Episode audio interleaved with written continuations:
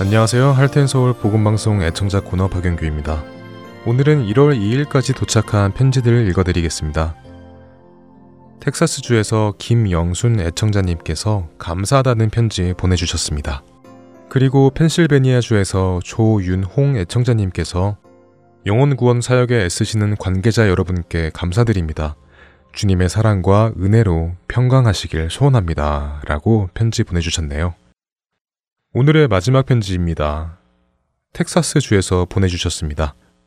안녕하세요. 보내주신 유병성 목사님 CD 잘 받았습니다.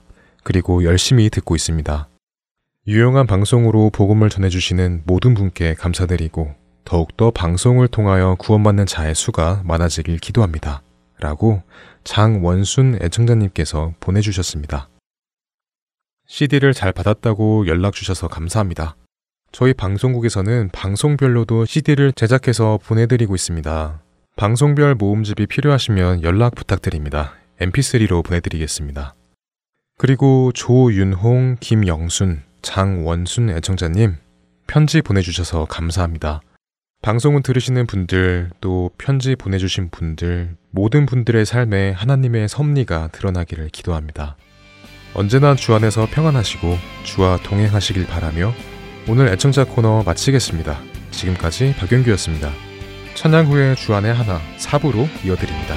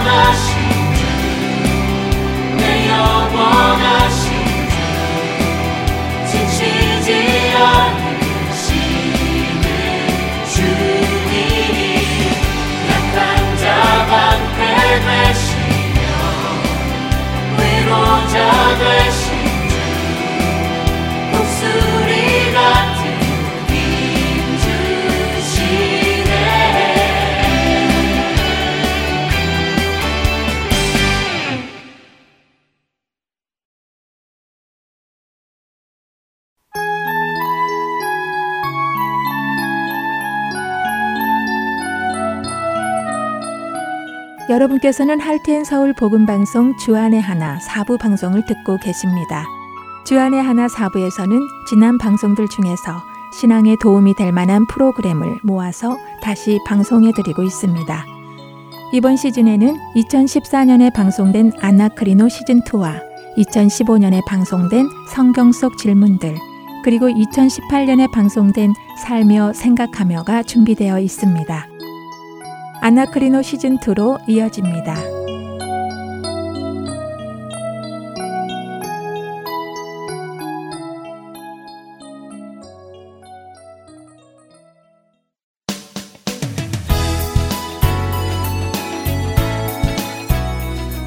애청자 여러분 안녕하세요. 여러분과 함께 성경을 상고하는 프로그램 아나크리노 진행의 최강덕입니다. 여러분 안녕하세요. 강승규입니다. 네, 여러분과 함께 성경을 상고하는 아나크리노 시간입니다. 오늘은 어떤 말씀을 상고해 볼까요? 네, 오늘은 사실 지난 시즌 1에서부터 한번 다루어 볼까 했었는데요. 기회가 되지 않아서 다루지 못했던 내용을 다루려고 합니다. 어, 시즌 1에서부터 생각하셨던 것이면 꽤 중요할 것 같은데요. 어떤 말씀일까요? 예, 야복 강가에서 하나님과 씨름하는 야곱의 이야기입니다. 아, 야곱의 이야기요. 네. 어, 이 야곱의 이야기 중에 이 씨름하는 부분은 참 자주 인용되는 부분이죠. 어, 그렇죠. 천사와 씨름하다가 환도뼈가 부러진 야곱 이야기는 참 유명하잖아요. 네, 이 야곱의 이야기에서 사람들은 주로 어디에 초점을 맞춘다고 생각하세요? 어, 야곱의 이 씨름 이야기야 당연히 축복에 관한 것 아닌가요? 네. 어, 야곱이 하나님의 사자에게 자신을 축복해 주지 않으면 안 보내 줄 거라고 끈질기게 붙들고 늘어져서 결국 축복을 받았듯이 네. 우리도 포기하지 말고 야곱처럼 끝까지 하나님을 붙들어야 한다. 네. 어, 비록 하나님이 우리를 치셔도 말입니다. 예, 대부분의 우리는 이 장면에서 그런 교훈을 얻으려 하고 있지요.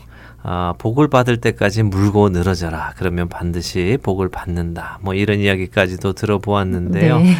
과연 이것이 하나님께서 우리에게 하시고 싶으신 말씀이실까 생각해 보기 원합니다. 음, 아, 야곱의 이야기는 창세기 32장에 나오는데요. 만일 우리가 이 창세기 32장 24절부터 30절까지만 읽고 해석을 한다면 그런 교훈을 얻을 수도 있을 것입니다. 하지만 우리가 이 아나크리노에서 늘 이야기하듯이 성경은 그렇게 한 부분만 보아서는 전체적인 그림을 놓치게 되는 경우가 많다는 것을 주의해야 하죠. 어, 그렇죠. 그런 경우를 너무 많이 보아왔죠. 네. 그렇다면 이 야곱의 이야기 역시 더 넓은 시각에서 보아야 한다는 말씀이군요. 그렇습니다. 특별히 이 야곱의 경우는 앞뒤 한두 장 정도가 아니라 야곱의 삶 전체, 더 나아가 그의 아버지인 이삭, 그리고 할아버지인 아브라함까지도 함께 생각하며 보아야 합니다. 어, 3대의 이야기를 다 보아야 한다고요. 네.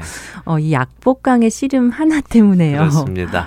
전에도 말씀드렸지만 우리는 많은 경우 성경을 도덕적으로 보려고 하고 거기서 음. 교훈을 얻어서 우리 삶에 적용하려고 하다 보니까 성경 전체의 그림, 즉 하나님의 구원의 역사라는 가장 큰 그림을 자꾸 잊게 됩니다. 그렇죠. 나무만 바라보다 숲을 보지 못하는 경우군요. 네, 그렇습니다. 성경의 주제는 어떻게 선하신 하나님께서 타락하여 희망이 없는 인간을 구원해 나가시는가에 대한 이야기입니다. 네. 성경에 어떤 인물이 뛰어나서 구원해 주시게 된 것이 아니라 뛰어나지 못한 사람을 들어 하나님의 능력으로 하나님의 뜻에 합당한 사람으로 빚어 나가시는 이야기인 것이죠. 음.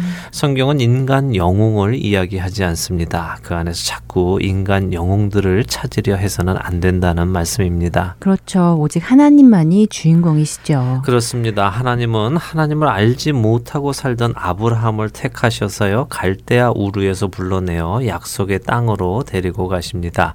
그리고 그런 아브라함을 약속의 아들인 이삭을 하나님의 말씀에 순종하여 번제로까지 바칠 수 있는 자로 빚어 가시는 내용이 아브라함에 관한 내용입니다. 음.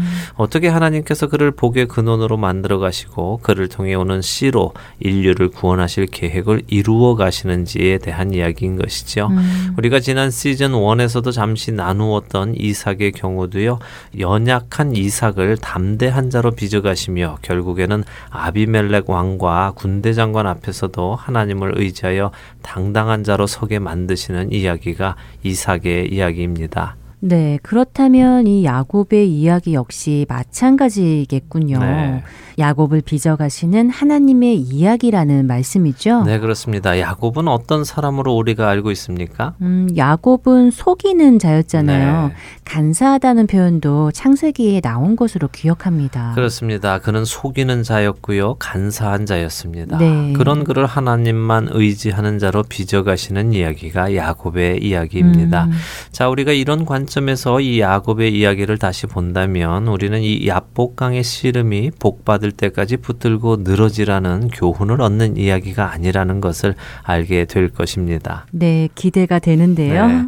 자, 이 야곱의 이야기를 창세기 27장부터 요약하면서 한번 보도록 하겠습니다. 네, 창세기 27장이요. 네. 네, 예청자 여러분들도 함께 보시면 좋겠네요. 네, 창세기 27장은 우리가 잘 아는 야곱이 아버지 이삭을 속여서 장자의 축복을 받는 장면입니다. 네, 아주 유명한 장면이지요. 예, 이렇게 아버지를 속여서 장자의 축복을 받은 야곱이 어떻게 되지요? 네, 형 에서가 그 사실을 알고 노발대발해서 야곱을 죽이겠다고 하니까 네. 어머니 리브가가 자신의 오빠가 있는 고향 하란으로 보내잖아요. 그렇습니다. 이것이 창세기 27장의 줄거리입니다. 자, 28장을 볼까요? 어, 간단하네요. 네, 이제부터가 중요합니다. 네. 28장의 시작은 그렇게 떠나가게 된 야곱을 아버지 이삭이 축복하며 떠나보냅니다. 음, 그런데 축복이긴 하지만 그 안에는 안쓰러움과 걱정도 함께 있지요. 한번 읽어주시겠습니까? 28장 1절에서 4절까지 한번 읽어주시죠. 네.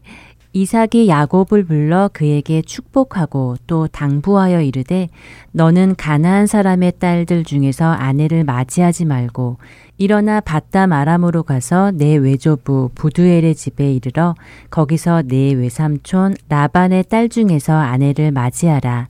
전능하신 하나님이 내게 복을 주시어 내가 생육하고 번성하게 하여 내가 여러 족속을 이르게 하시고 아브라함에게 허락하신 복을 내게 주시되 너와 너와 함께 내 자손에게도 주사 하나님이 아브라함에게 주신 땅 곧 내가 거류하는 땅을 내가 차지하게 하시기를 원하노라. 네, 네. 너무 멋진 축복의 말씀이네요. 정말 장자의 축복을 비로소 받는 것 같죠? 예, 그렇죠. 이삭은 지금 자신의 아버지 아브라함에게 약속하시고 축복하신 하나님의 그 약속이 자신에게 이어졌고 이제 그 약속의 말씀이 야곱에게 이루어지기를 축복하고 있는 것입니다. 네. 하나님의 구원의 역사는 이렇게 아브라함에게서 이삭으로 그리고 이삭에게서 야곱으로 넘어가게 되는 아주 중요한 장면이지요. 네, 뭔가 감동이 오는 듯 하는데요. 예, 감동입니다. 네. 자, 이렇게 창세기 28장은 이삭이 야곱을 축복하고 보내는 장면을 쓰고 난 후에 5절에 그가 라반에게 갔다고 말씀하시고요. 네. 에서는 자신이 가나안 여자들을 아내로 맞은 것을 부모님이 좋아하지 않는다는 것을 이제야 깨닫고 부모님의 마음을 기쁘게 한답시고 엉뚱한 일을 또 저지르는데요. 음. 그것이 아버지의 배다른 형제 이스마엘에게 가서 이스마엘의 딸을 또 아내로 맞는 답답한 일을 행했다는 것이 6절에서 9절에 야곱의 말씀입니다. 네, 부모님이 원하시는 일은 그게 아니었는데 정말 답답하네요. 네, 답답하지요. 자, 어쨌든 10절부터는 삼촌 라반에게 가는 도중 야곱에게 일어난 일을 다시 서술하는데요. 10절부터 22절까지가 그 유명한 야곱이 돌 베개를 베고 잠을 자다가 환상을 보는 장면입니다. 음, 그렇군요. 사닥다리가 하늘에 닿고 하나님의 사자가 오르락 내리락 하는 것을 볼 때에 하나님께서 나타나시는 장면이군요. 그렇습니다. 자, 이 중에 13절부터 15절을 한번 읽어 주시죠. 네. 또 본즉 여호와께서 그 위에 서서 이르시되 나는 여호와니 너의 조부 아브라함의 하나님이요 이삭의 하나님이라 내가 누워 있는 땅을 내가 너와 네 자손에게 주리니 네 자손이 땅의 티끌같이 되어 내가 서쪽과 동쪽과 북쪽과 남쪽으로 퍼져 나갈지며 땅의 모든 족속이 너와 네 자손으로 말미암아 복을 받으리라.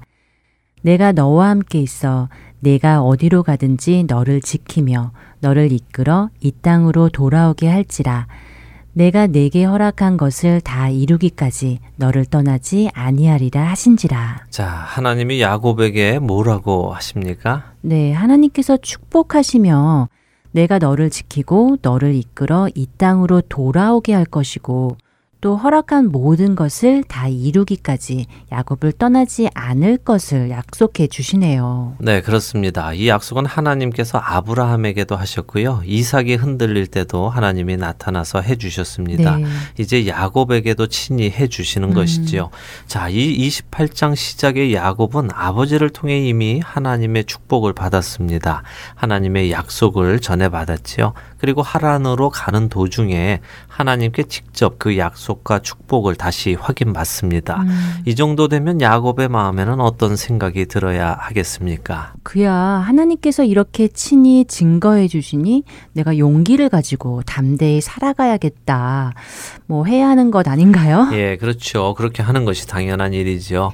야곱은 하나님의 그 말씀을 온전히 믿지는 못하는 것 같았습니다. 음. 왜냐하면 하나님의 이런 약속의 말씀을 듣고 도 20절에서 22절에 보면 하나님께 서원하면서 이렇게 말을 합니다. 야곱이 서원하여 이르되 하나님이 나와 함께 계셔서 내가 가는 이 길에서 나를 지키시고 먹을 떡과 입을 옷을 주시어 내가 평안히 아버지 집으로 돌아가게 하시오면 여호와께서 나의 하나님이 되실 것이요 내가 기둥으로 세운 이 돌이 하나님의 집이 될 것이요 하나님께서 내게 주신 모든 것에서 10분의 1을 내가 반드시 하나님께 드리겠나이다 하였더라. 이렇게 말씀하시면서 야곱은 지금 하나님께 만일 하나님이 그렇게 약속하신 대로 내게 해 주시면 저는 이러이러 하겠습니다라고 약속하는 것이지요. 어, 마치 하나님과 어떤 딜을 하는 듯이 느껴지네요. 음, 네. 그렇게 해주시면 저도 이렇게 하겠습니다라고요. 네, 맞습니다. 우리는 이 야곱의 모습에서 아, 야곱이 아직 하나님을 모르는구나 하는 것을 알 수 있습니다. 네. 아직 야곱이 하나님을 온전히 경험해 보지 못해서 신실하신 하나님의 그 약속을 확실히 믿지 못하는 것이군요. 네, 그렇습니다. 이제 29장으로 넘어가 보지요. 네. 어, 야곱은 29장에서 라헬을 만나게 되고요. 결혼을 하게 됩니다. 음. 하지만 외삼촌 라반의 계략으로 라헬이 아닌 레아와 결혼하게 되고 또 우여곡절 끝에 라헬과도 결혼하게 되죠. 그리고 두 자매 레아와 라헬 사이에 아기 낳기 경쟁이 29장과 30장에 소개됩니다. 네. 또 잔꾀가 많은 외삼촌 라반과 또 한 잔꾀 하는 야곱의 잔꾀 대결이 30장 후반에 나오고요. 네.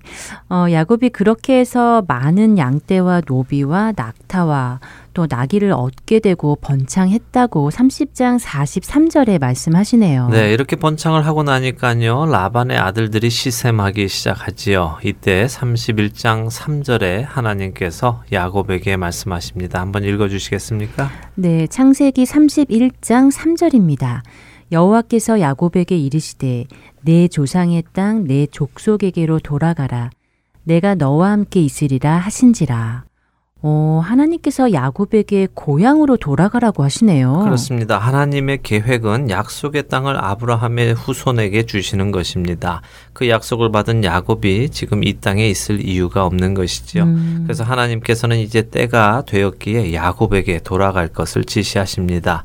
그 지시를 받은 야곱은 이제 자기의 아내들을 불러서 이곳을 떠나야 할 이유를 설명하는데 어떻게 설명하는지 한번 볼까요? 31장 네. 6절과 7절을 한번 읽어 주시죠. 네. 그대들도 알거니와 내가 힘을 다하여 그대들의 아버지를 섬겼거늘 그대들의 아버지가 나를 속여 품삯을 열 번이나 변경하였느니라. 그러나 하나님이 그를 막으사 나를 해치지 못하게 하셨으며 어, 하나님께서 라반 삼촌이 자신을 해치지 못하게 막아주셨다고 이야기하고 있군요. 네, 그렇게 말을 하고 있습니다. 그리고 그 후에도 계속 읽어보시면 그와 같은 내용의 설명을 계속해서 하는데요. 네. 지금은 시간상 다 읽을 수는 없으니까 애청자 여러분들께서 시간 내서 한번 읽어보시도록 하시고요. 이렇게 해서 야곱과 가족들은 삼촌 라반에게서부터 조용히 떠나갑니다. 네. 그런데 야곱의 이 모습을 성경은 도망했다고 21절 21절과 22절에 말씀합니다. 음. 더더군다나 라헬은 아버지의 드라빔, 즉 집에서 섬기던 우상까지 들고 도망을 갑니다. 음. 이 소식이 라반에게 사흘 후에 알려져서 라반이 자신의 형제들을 데리고 7일 길을 쫓아가서 야곱에게 이르게 되는 것이 31장 23절까지의 내용입니다. 오, 야곱이 조금 무서웠겠는데요. 네. 몰래 도망 나왔는데 삼촌이 사람들을 거느리고 7일이나 쫓아오니까 말입니다. 그랬을 것입니다. 처음에 삼촌에게 간 것도 형이 자신을 죽일까봐 도망을 갔는데 이제는 삼촌에게 쫓기는 신세가 된 음. 것이지요. 삼촌 라반은 지금 상당히 섭섭해 있습니다. 그의 그런 마음을 26절부터 28절에 보면 알 수 있는데요. 또 한번 읽어주시죠. 라반이 야곱에게 이르되 내가 나를 속이고 내 딸들을 칼에 사로잡힌 자같이 끌고 갔으니 어찌 이같이 하였느냐 내가 즐거움과 노래와 북과 수금으로 너를 보내겠거늘 어찌하여 내가 나를 속이고 가만히 도망하고 내게 알리지 아니하였으며 내가 내 손자들과 딸들에게 입맞추지 못하게 하였으니 내 행위가 참으로 어리석도다. 네. 어, 야곱의 행위를 책망하는 라반의 말에서 화가 많이 나고 많이 섭섭한 것이 느껴지는데요. 네, 우리는 잘 상상이 안 되지만요. 사실 야곱은 이미 라반의 아들들에게서 목숨의 위협을 느꼈었습니다. 음. 그래서 도망치게 된 것이죠. 야곱은 자신의 소유가 많은 것이 자신의 목숨의 위협을 가지고 오는 것을 알면서도 소유를 포기하는 대신 소유를 가지고 도망을 친 것입니다. 음. 그런 그를 삼촌 라반이 사람들을 이끌고 쫓아온 것이고요. 삼촌 라반은 여기서 충분히 야곱 하나를 때려 죽이고 그의 모든 소유와 자신의 딸들과 손자들을 데리고 돌아갈 수 있는 상황입니다. 음, 그렇겠네요. 네. 아주 위험한 상황이었겠는데요. 그렇습니다. 라반은 충분히 야곱을 해할 수 있는 능력을 가지고 있었는데요. 그렇게 하지를 않았습니다. 음. 그런데 왜 그랬을까요? 라반이 성품이 좋아서일까요? 그 답은 29절에 있습니다. 너를 해할 만한 능력이 내 손에 있으나 너희 아버지의 하나님이 어젯밤에 내게 말씀하시기를 너는 삼가 야곱에게 선악간에 말하지 말라 하셨느니라. 어, 자신은 지금 야곱을 해칠 마음도 있고 네. 또 해칠 능력도 있지만 그렇지 않은 이유가 바로 하나님께서 자신에게 하지 말라고 명하셔서라고 라반이 이야기하는군요. 그렇습니다. 삼촌 라반의 입을 통해서 하나님께서는 지금 야곱을 지켜주고 계시다는 것을 말씀해 주시고 계신 것입니다. 음. 여러분들이 31장 역시 천천히 장면을 생각하시면서 읽어 보시기를 바랍니다. 그러시면 아, 지금 하나님께서 야곱에게 하나님이 자신을 지켜주고 있는 것을 계속해서 말씀해 주시는구나 하는 것을 아시게 될 것입니다. 어쨌든 라반 일행과 야곱 일행은 화해를 하고 서로 헤어집니다. 그리고 이제 32장으로 넘어가게 되지요. 네, 이제 드디어 야곱이 씨름하는 장면이 나오는 32장에 오게 되는 것이군요. 네, 조금 지루했지요? 네. 예, 꽤 많은 길을 돌아왔습니다. 하지만 아직도 다는 아닙니다. 이렇게 라반 일행과 헤어진 야곱은 갈 길을 갑니다. 그런데 32장 1절에는 그가 길을 가다가 하나님의 사자들을 만났다고 말씀하십니다. 1절과 2절을 읽어 주시지요. 야곱이 길을 가는데 하나님의 사자들이 그를 만난지라 야곱이 그들을 볼 때에 이르기를 이는 하나님의 군대라 하고 그 땅 이름을 마하나임이라 하였더라. 네. 하나님의 군대를 만나게 되네요. 네, 자 이제 조금 정리를 해보겠습니다. 처음 아버지 집을 떠날 때 야곱은 아버지 이삭으로부터 하나님의 약속을 축복으로 받았습니다. 그 축복의 내용은 그의 자손이 번성하고 그가 하나님께 약속받은 땅을 기업으로 받기를 원한다는 축복이었습니다. 음. 그리고 그렇게 아버지를 떠나 하란으로 가던 야곱은 베델에서 하나님의 음성을 듣습니다. 그게 무엇이었습니까? 네, 너를 지켜 이 땅에 반드시 다시 데리고 오시겠다는 약속이었죠. 그렇습니다. 그 하나님의 약속에 야곱은 그렇게만 해주시면 하나님은 나의 하나님이 되실 것이라고 약속하지요. 네. 성경을 잘 읽어보시면 야곱은 아직 하나님을 나의 하나님이라 부르지 않습니다. 지금 우리가 읽고 있는 창세기 32장에 올 때까지도요. 음. 어쨌든 그렇게 하란으로 가서 결혼을 하고 다시 목숨의 위협을 느껴서 삼촌의 집에서 도망치게 되었죠. 이때 쫓아온 삼촌이 자신을 해하지 않으며 자신이 해하지 않는 이유는 하나님이 그렇게 하지 말라고 해서다라고 이야기합니다. 그리고 그와 헤어진 후 이제는 하나님의 군대를 만나게 됩니다. 자, 이 정도면 야곱의 마음에는 어떤 마음이 생겨야 하겠습니까? 어, 이 정도면, 야, 정말 하나님께서 신실하시게 내가 어디를 가도 다 지켜주시고, 또 그 약속하신 말씀을 다 지키시는구나. 네.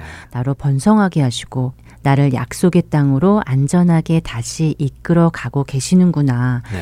그 길에 이렇게 하나님의 군대까지 준비시키셔서 나와 함께 가게 하시는구나. 라는 생각이 들지 않을까요? 그렇습니다. 바로 그렇게 되어야 하는 것이지요. 네. 어, 하나님께서 지난 20년 이상을 야곱을 떠나지 아니하시고 야곱의 삶을 지키셨다는 것을 야곱이 알기 원하신 것입니다. 음. 그런데 야곱은 어떻습니까? 이 32장에 왜 야곱은 야복강에서 혼자 하나님과 씨름하게 됩니까? 네. 형 에서가 네. 400명을 거느리고 자신을 만나려고 온다는 소식을 듣고 음. 야곱은 막 잔꾀를 부리잖아요. 예. 동행자와 양과 또 소와 낙타를 두 떼로 나눠서 에서가 한 떼를 치면 다른 한 떼는 피하라고 지시하고요. 그렇습니다. 그 이야기가 7절과 8절에 나오지요. 네. 예. 그리고 이렇게 다급해진 야곱이 결국 하나님을 찾기 시작하는데요. 음. 그것이 9절부터 12절까지입니다. 한번 읽어 주시죠. 야곱이 또 이르되 내 조부 아브라함의 하나님 내 아버지 이삭의 하나님 여호와여 주께서 전에 내게 명하시기를 내 고향 내 족속에게로 돌아가라 내가 내게 은혜를 베풀리라 하셨나이다 나는 주께서 주의 종에게 베푸신 모든 은총과 모든 진실하심을 조금도 감당할 수 없사오나 내가 내 지팡이만 가지고 이 요단을 건넜더니 지금은 두 때나 이루었나이다. 내가 주께 간구하오니 내 형의 손에서 에서의 손에서 나를 건져내시옵소서. 내가 그를 두려워함은 그가 와서 나와 내 처자들을 칠까 겁이 나기 때문이니이다. 주께서 말씀하시기를 내가 반드시 내게 은혜를 베풀어 내 씨로 바다에 셀 수 없는 모래와 같이 많게 하리라 하셨나이다. 네. 어, 야곱이 정말 하나님이 자신의 하나님이라 하지 않고 아버지와 할아버지의 하나님이라고만 하는군요. 그렇습니다. 바로 아브라함의 하나님, 이삭의 하나님이 야곱의 하나님이 되어 가시는 그 역사가 지금 야곱에게 일어나고 있는 것이죠. 네. 자, 야곱은 지금 하나님이 자신에게 가라고 해서 가는데 이게 뭐냐? 왜 형이 400명이나 사람을 데리고 나를 치러 오냐? 음, 내 씨로 바다에 셀 수 없는 모래처럼 많게 한다고 해 놓으셨고 왜 우리 식구가 여기서 형한테 다 죽으면 어떻게 됩니까? 무섭습니다. 저 좀 살려주세요라고 말하고 있는 것입니다. 어, 야곱이 너무 안타깝네요. 예. 하나님께서 그렇게 약속해 주시고 보여주시고 확인해 주셨는데도 여전히 하나님의 약속을 믿지 못하는군요. 네, 야곱은 이렇게 하나님을 찾고 하나님께 부르짖어 놓고도요. 어떻게 하느냐 하면 형 에서에게 줄 낙타, 암소, 황소, 숫양, 암양 뭐 정신없이 택해서요. 어, 그것들을 여러 때로 나누어서 종들에게 맡겨서 떠나 보냅니다. 음, 어, 햇빛 정책을 쓰는 것이죠. 네. 어떻게든 형 에서의 우리의 마음을 풀어주려 노력합니다.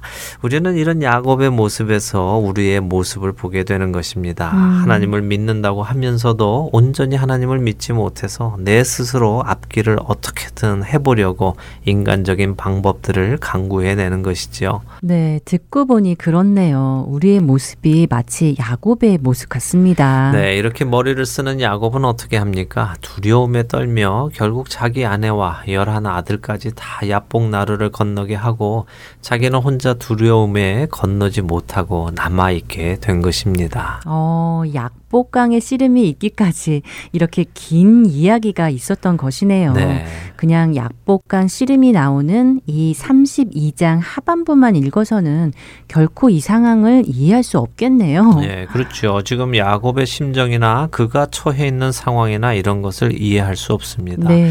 이렇게 혼자 남아 있는 이 야곱은 하나님의 약속을 믿지 못해서 남아 있는 것입니다. 음. 믿음이 없는 사람인 것이죠.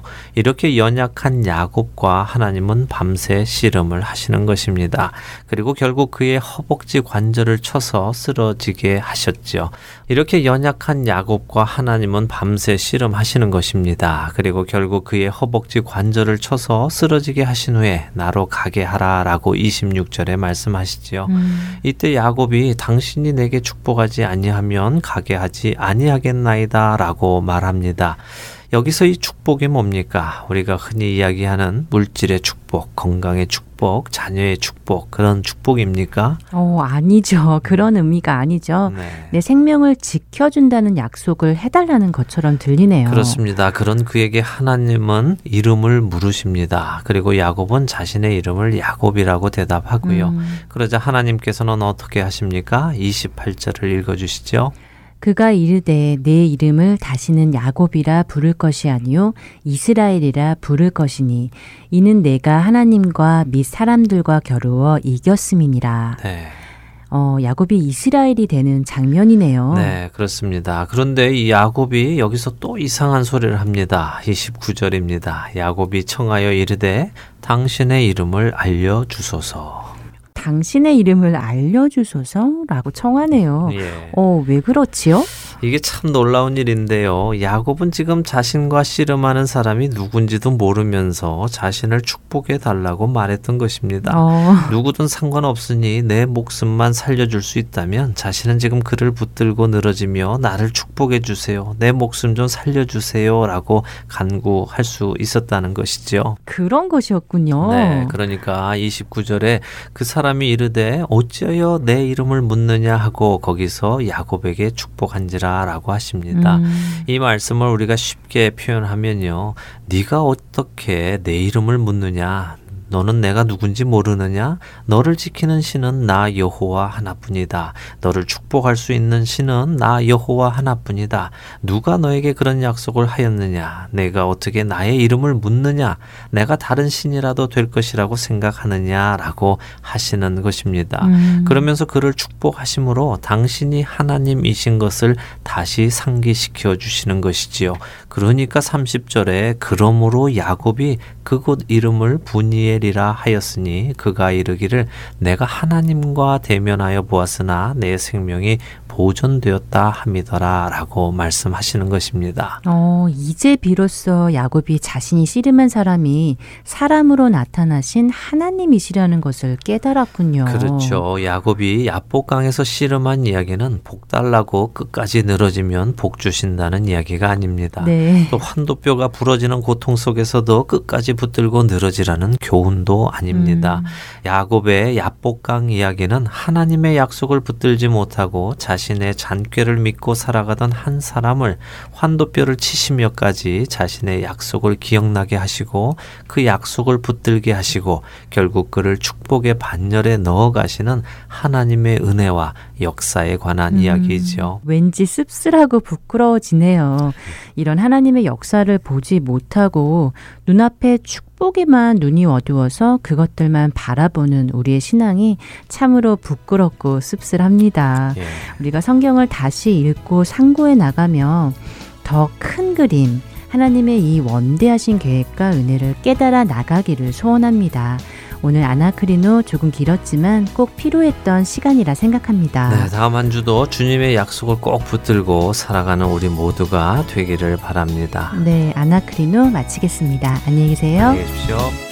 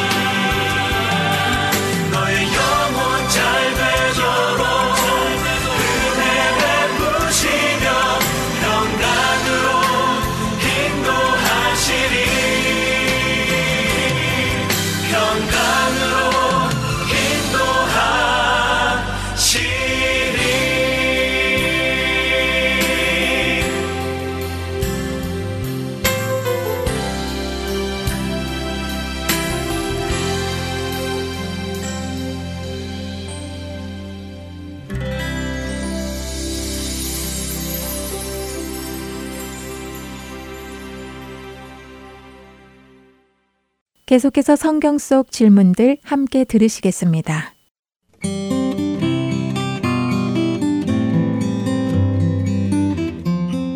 애청자 여러분 안녕하세요.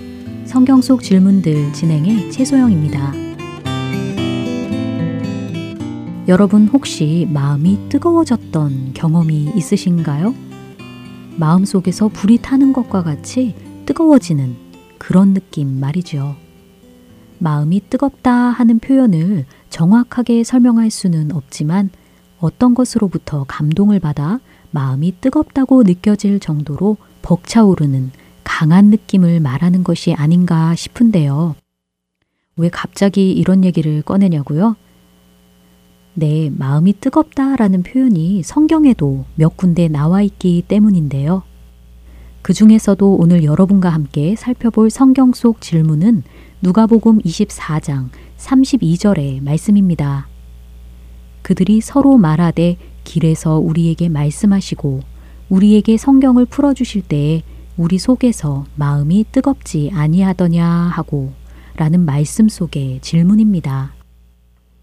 이 질문은 엠마오로 가는 두 제자들이 서로 대화하며 묻는 질문이지요. 이 방송의 첫 시간에 말씀드렸듯이 성경 속에 나오는 질문 형태의 말들이 모두 모르는 것에 답을 얻기 위한 질문은 아니라고 말씀드렸습니다. 첫 시간에 살펴보았던 뱀의 질문. 하나님이 참으로 너희에게 동산 모든 나무의 열매를 먹지 말라 하시더냐 했던 것도 사탄이 그 사실을 몰라서 물어본 것이 아니라 아담과 하와로 하여금 하나님을 의심하게 하고 죄를 짓게 하기 위해 던진 질문이었습니다. 지금 이 질문, 엠마오로 가는 두 제자들이 하는 질문도 무엇을 몰라서 물어보는 질문이 아니라 두 제자가 똑같이 경험한 것을 서로 물으며 확인하는 표현이지요. 아까 길에서 예수님이 우리에게 말씀하시고 우리에게 성경을 풀어주실 때에 내 마음속이 뜨거워졌어. 너도 그랬지? 하고 말입니다. 이 두 제자들은 그들의 마음이 뜨거워지는 것을 함께 경험하였습니다. 그들이 처음 엠마오로 향하여 길을 걷기 시작했을 때의 모습과 비교하면 이것은 엄청난 반전과 변화인데요. 왜냐하면 17절에 보면 그들은 슬픈 빛을 띠고 엠마오로 향해 가고 있었다는 것을 알 수 있기 때문입니다. 왜 그들은 슬픈 빛을 띠고 있었을까요? 엠마오라는 마을로 가는 두 제자의 이야기는 누가복음 24장 13절부터 35절에 나오는데요. 너희들이 하고 있는 그 이야기가 무슨 이야기냐고 묻는 예수님의 질문에 예수님을 알아보지 못하는 두 제자는 예루살렘에서 있었던 예수님의 십자가에서의 죽으심과 그 시체가 사라졌다는 이야기를 나눕니다. 그들은 예루살렘을 떠났지만 예루살렘에서 일어난 이 모든 일들에 대한 생각과 걱정이 그들의 마음에서 떠나지 않고 있었습니다. 메시아로 믿고 따르던 예수님의 허무한 죽음으로 인해 슬퍼하고 절망했습니다. 또한 무덤에 갔었던 여자들이 천사를 만났다고 하는 그 말을 믿지 못하고 예수님은 정말 살아나신 것인가 하는 의문과 답답함으로 그들의 마음은 무거워졌습니다. 지금 이들의 상황이 여러분의 머릿속에 그려지시나요? 그들은 예수님을 메시아, 구원자라고 믿었지만 그 구원자가 모욕과 채찍질을 당하고 고난 가운데 십자가에 달려 죽으신 것을 이해하지 못하고 절망한 것이지요. 어쩌면 그들이 바랬던 메시아는 자신들의 역사 속에서 나타났던 멋진 사사들처럼 놀라운 기적을 통해 세상을 휘어잡는 선지자였을 것입니다. 그런 그들이었기에 고난 가운데 죽으신 예수님의 모습이 도저히 이해되지 않았습니다.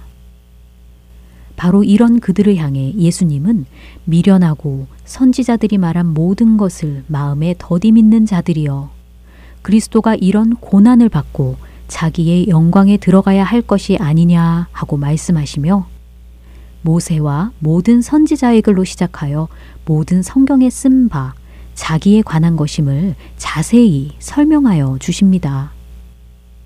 모든 구약 성경의 그림자처럼 드리워진 예수님의 십자가 고난과 대속에 대하여 말씀하여 주신 것이지요.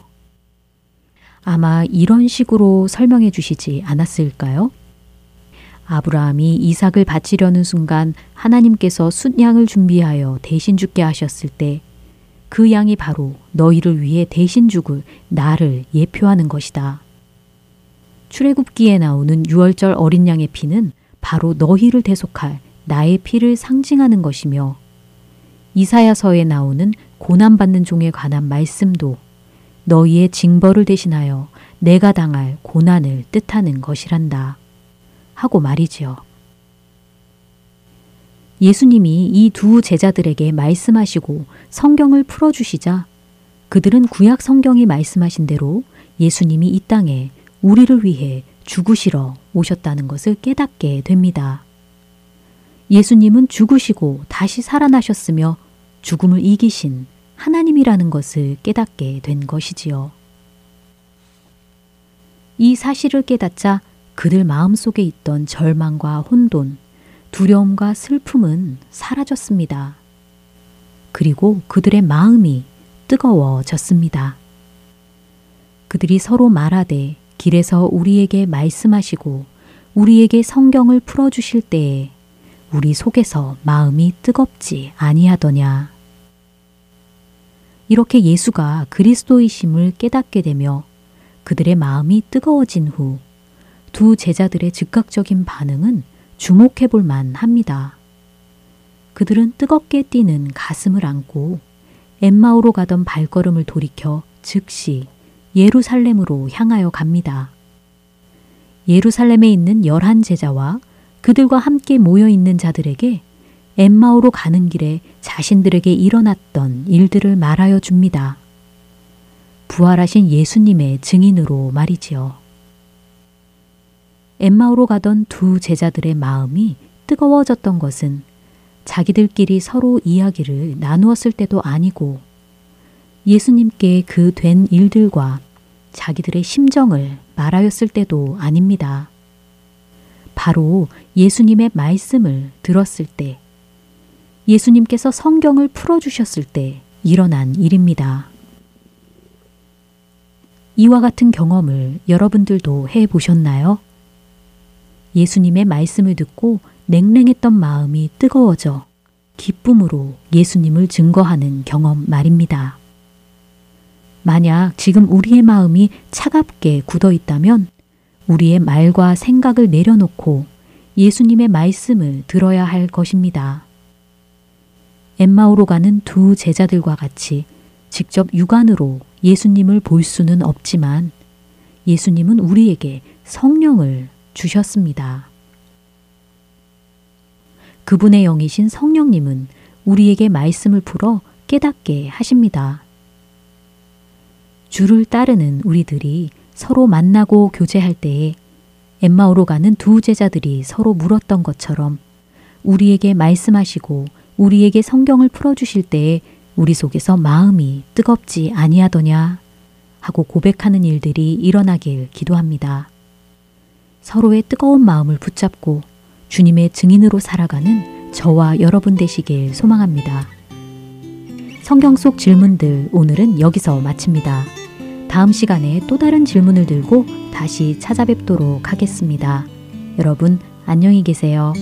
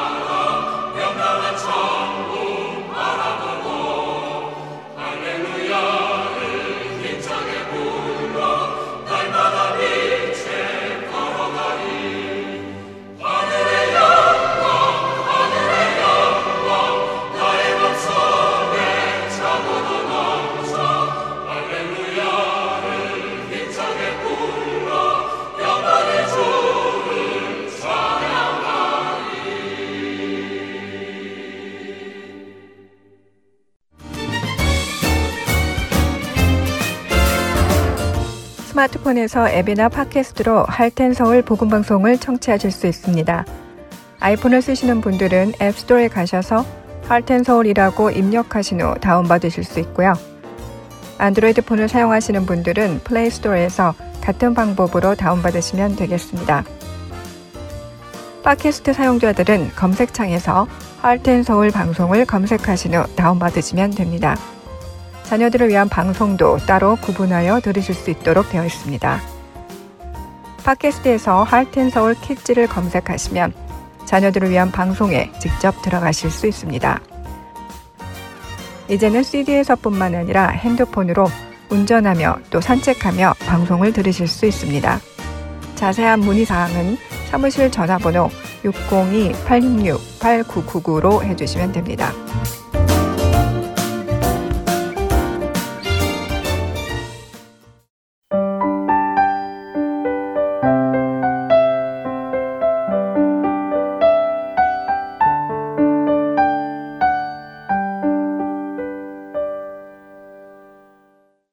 살며 생각하며로 이어집니다.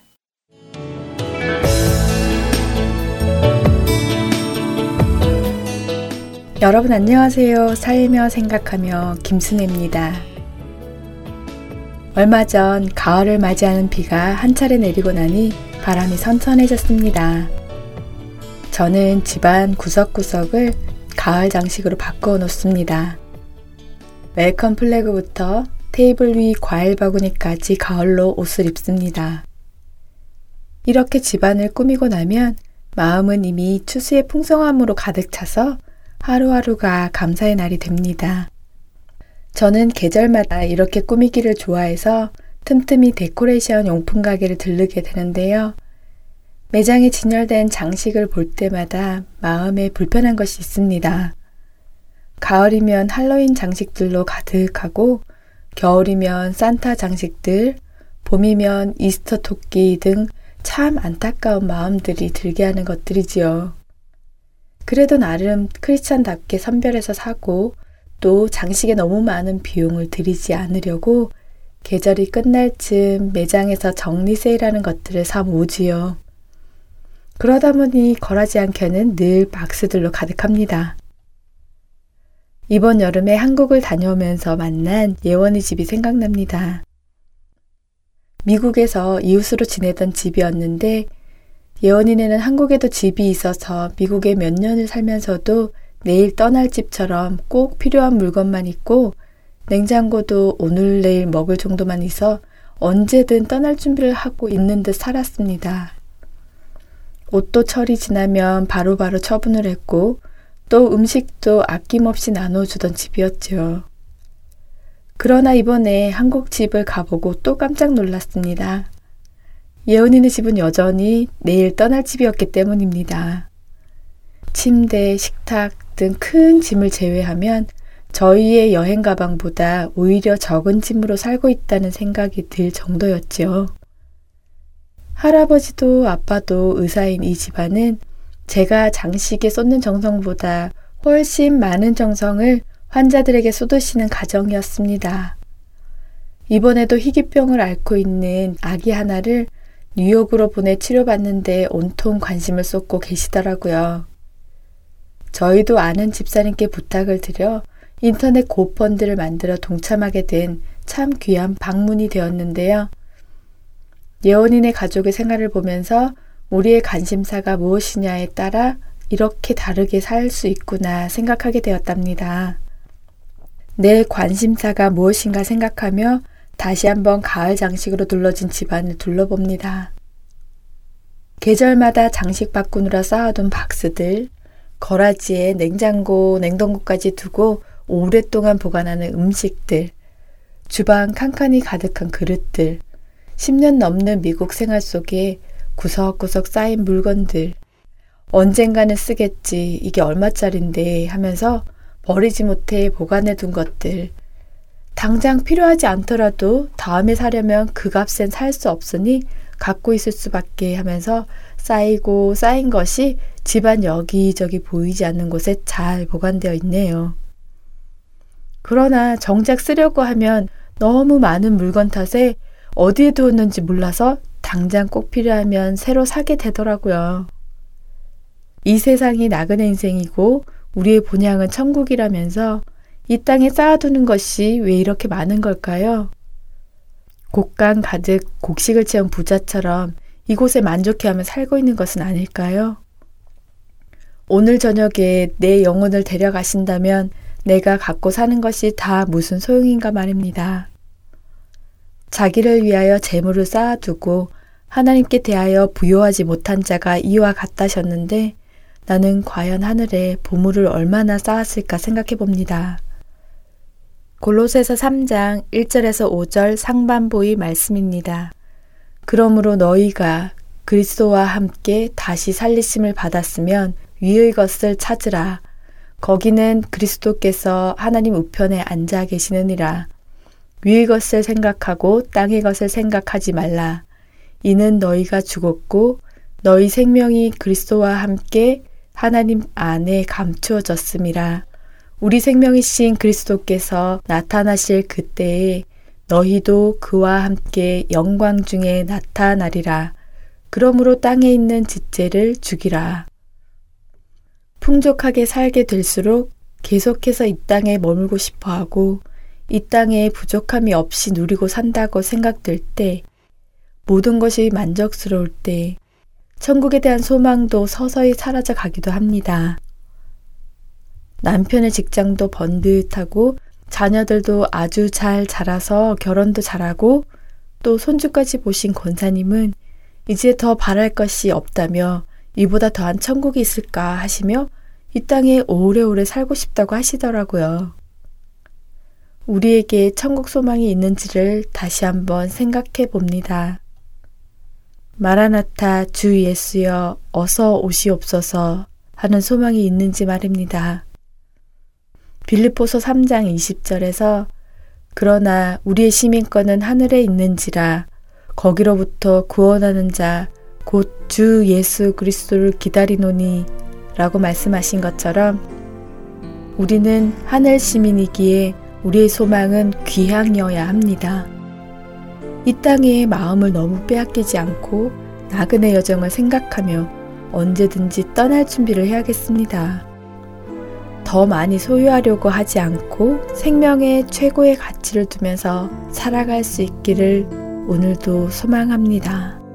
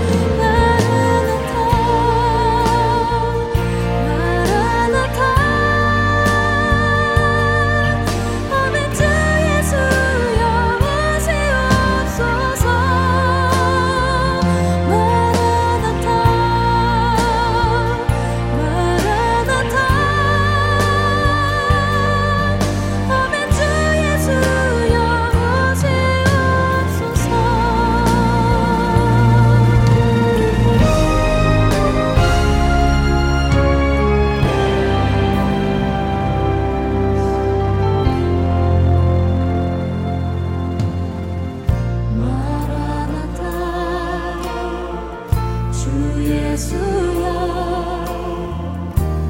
어서